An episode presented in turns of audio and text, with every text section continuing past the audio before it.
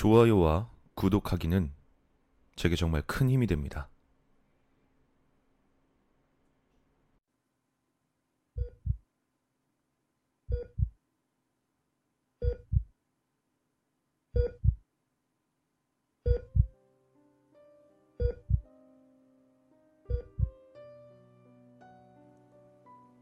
(2019년 8월 22일) 오전 2시 23분 서울 순천향병원 중환자실. 아직까지도 그날이 또렷하게 떠오른다. 4개월이나 지난 일을 어떻게 그렇게 세세히 기억을 하느냐고 묻는다면 그날은 어머니께서 백혈병이란 녀석을 끝내 이겨내지 못하고 돌아가신 날이기 때문이다. 그날 중환자실 라운지 앞 큰 외삼촌과 막내 외삼촌을 비롯한 친가 그리고 외가 식구들이 모두 모여있는 곳에서 엄마는 그렇게 사망 판정을 받으셨다. 장례 수속을 모두 마친 후 8인식 날 엄마는 작은 단지 속 한지에 쌓여 곱게 포장된 한 줌의 재로변에 자연과의 조화를 이루며 우리 곁을 떠나셨다. 지금부터 할 이야기는 그날 어머니가 돌아가시고 장례를 치르던 때에 있었던 일이다.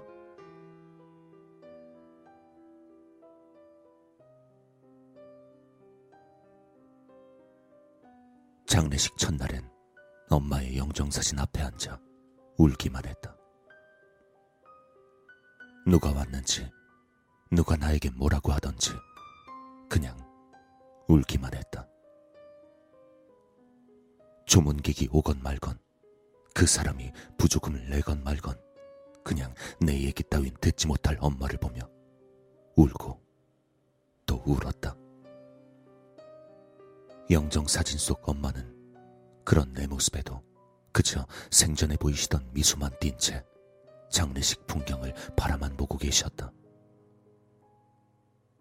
이야긴 장례식 둘째 날부터 시작되었다. 입관식, 엄마의 모습을 볼 수 있는 마지막 시간이었다. 물론 난 볼 자신이 없었다. 엄마고 아니고를 떠나 영혼이 빠져나간 육신은 그저 고깃덩이에 불과하단 생각도 있었다.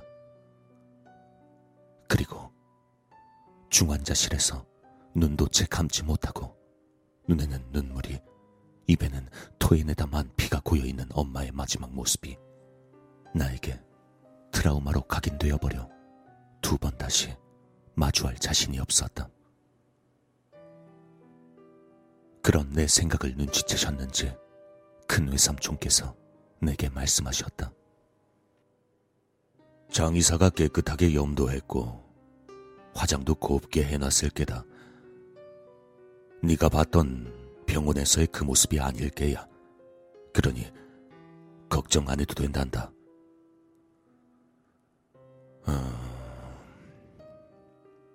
너 옛날에 북한 김정일이가 죽었을 때 뉴스에서 김정일이 시체 본 적이 있지? 왜 죽은 사람 같지 않고 뭔가 자는 사람 같이 깔끔했던 그 모습 말이다. 그거랑 똑같아. 그러니 걱정 말고 얼른 삼촌이랑 가자. 네가 장남이고 상주인데 안 간다는 건 말이 안 되지. 그리고 비록 육신뿐이지만 입관식 이후론 엄마 모습 이제 보고 싶어도 못 봐. 이제 완전히 작별이니까 잘 가시라고 인사라도 해줘야지. 너 안 보면 평생 후회한다. 기분은 잘 알겠다만 네가 흔들리지 않아야 네 동생도 네 아빠도 더 굳건해질 수 있는 거야. 큰애 삼촌의 기나긴 설득 끝에 8인식 날 친척 일가 모두와 함께 안치실로 가서 엄마를 마주했다. 정말 메이크업을 지우는 걸 깜빡하고 잠든 엄마의 모습 같았다. 눈물이 다 말라버릴 정도로 울었으니 더 이상 울지 않겠다고 굳게 다짐한 채 들어갔었다.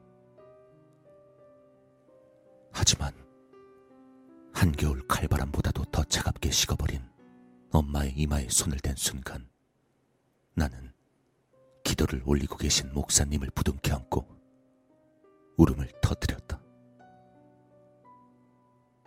내가 울음을 터뜨리니 뒤에 서 있던 모두가 같이 울기 시작했고 목사님께선 나를 말없이 껴안으며 토닥여 주셨다. 너무 울었던 탓인지 탈수 증세에 현기증까지 생겨 쓰러진 날 친척 형이 부축해 대기실로 같이 갔다. 눈물이 앞을 가린 그 와중에 친척 쪽을 돌아보니 커다란 유리창문 너머로 나와 똑같은 상복을 입은 사내 한 명이 보였다.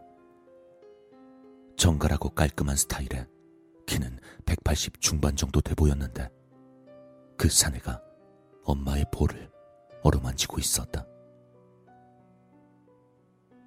처음엔 그의 체구와 인상착의를 보고 큰 이모의 아들로 생각했지만 다시 보니 난생 처음 보는 사내였다. 친척형도 사촌형도 아니었고 말 그대로 정말 낯선 사내였다. 하지만 지금의 나에겐 그 낯선이가 중요한 것이 아니었다. 난 지금 당장 우리 엄마가 이 세상에 없다는 상실감, 우리 엄마의 몸이 소름 돋을 정도로 차갑고 빳빳하다는 사실을 부정하며 엄마를 원망하는 단계에 들어서고 있었다.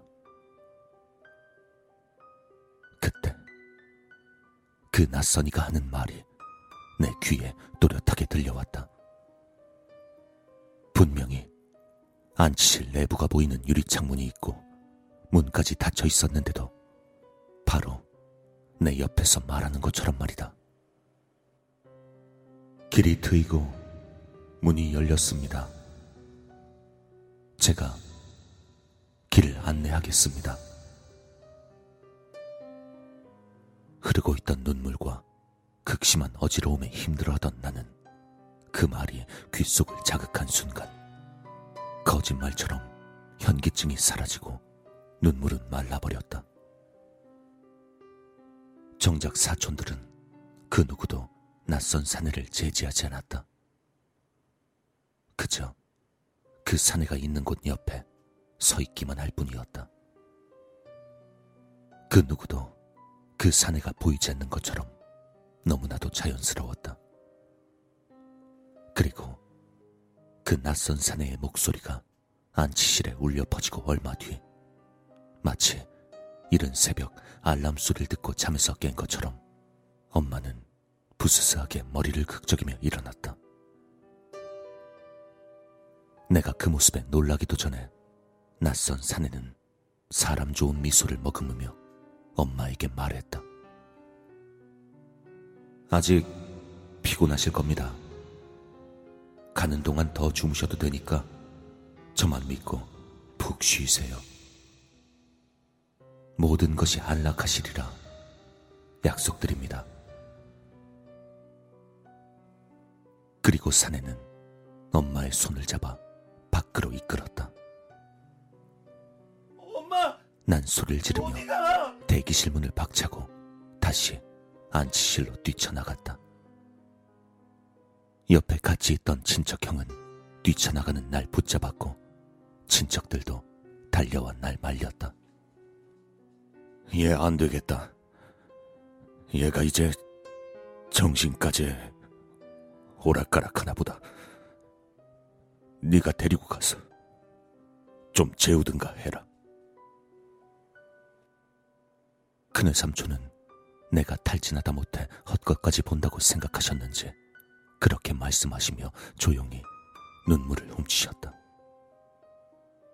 친척들에 의해 끌려가는 와중에 안치실을 보니 엄마는 숙면을 취하는 것 같은 모습 그대로였다. 그리고 사내가 있던 곳을 쳐다본 순간 그 사내와 눈이 마주쳤다.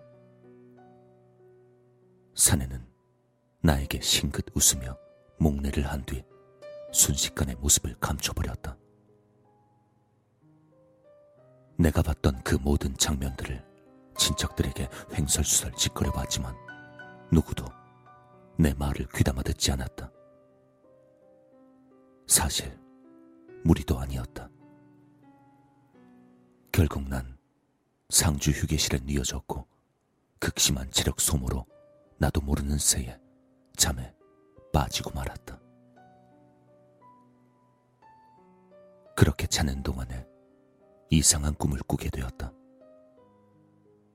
내 앞으로 3미터 정도 떨어진 곳에 엄마가 서 있었고 우리 사이엔 그리스 파르테논 신전의 기둥과 같이 생긴 거대한 돌기둥이 양옆으로 세워져 있었다.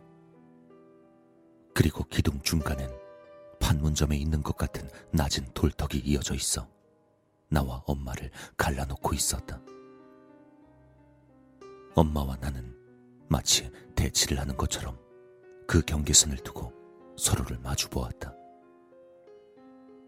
엄마는 단 한마디도 하지 않았고 표정조차 없이 그저 날 보며 서 있었다.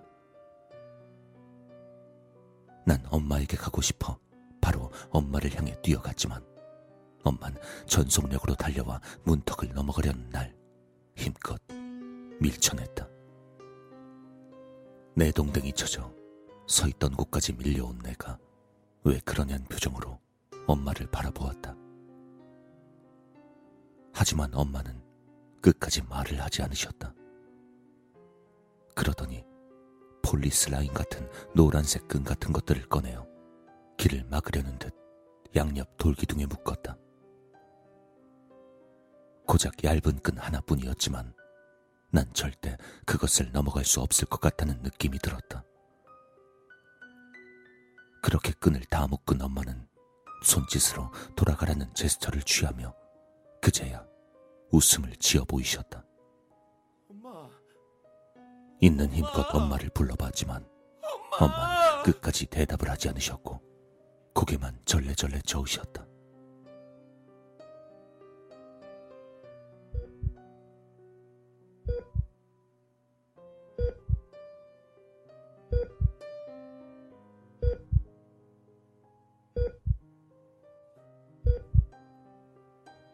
꿈에서 깨어 정신을 차려보니 내가 있는 곳은 휴게실이 아니라 병원이었다.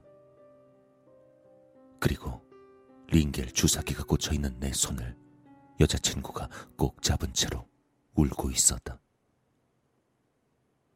음식 서빙을 도와주던 여자친구가 나를 깨우기 위해 휴게실에 들어가 보니 내가 식은땀을 흘리며 호흡이 가빠져 급하게 나를 병원에 데리고 갔다고 한다.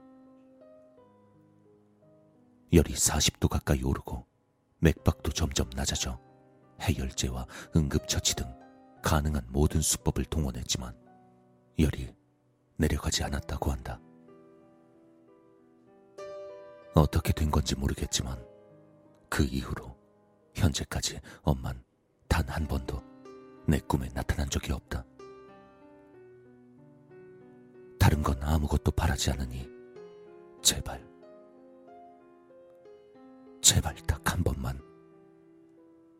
한 번만 꿈에 나와서 잘 살고 있으니 걱정 말란 말 그 한마디만 해주었으면 했다. 읽지도 못하는 엄마의 카톡에 메시지를 보내보기도 했지만 그때 이후로 엄만 정말 꿈에서도 귀신의 모습으로도 보지 못했다. 죽은 자는 말이 없다. 만약 죽은 자가 말을 한다면 그건 악귀라고 했던가. 어쩌면 엄마는 편하게 잘 쉬고 있는지도 모른다. 그때의 일로 난 영혼의 존재를 믿게 되었다. 허상이고 환영이었을지 모르겠지만 내 두 눈으로 똑똑히 봤고 피부로 느꼈으니까.